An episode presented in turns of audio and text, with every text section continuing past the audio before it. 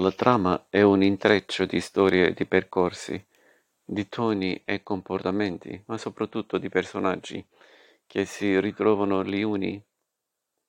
intessuti agli altri, gli altri annodati agli uni, in modo che ogni gesto, parola, azione, bacio, sorriso o schiaffo non vale solo di per sé, ma per ciò che scatena nelle vite degli altri. È un sostantivo che, anche usato al singolare, racchiude tante pluralità, perché è un singolare tanto ampio da contenere tutte le storie del mondo. Privilegio di uno scrittore è quello di intessere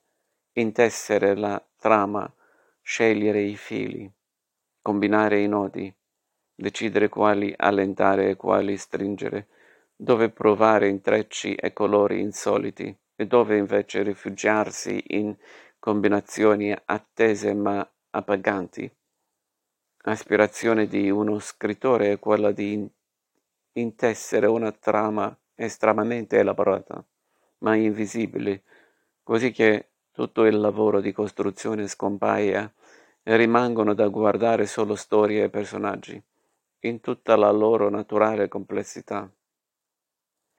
Le migliori trame, tuttavia, non sono quelle che appagano la ricerca di novità e combinazioni dello scrittore, ma quelle che avvincono l'attenzione del lettore o dello spettatore, tanto da indurlo a credere che oltre l'intreccio di fili immaginati non esista vita,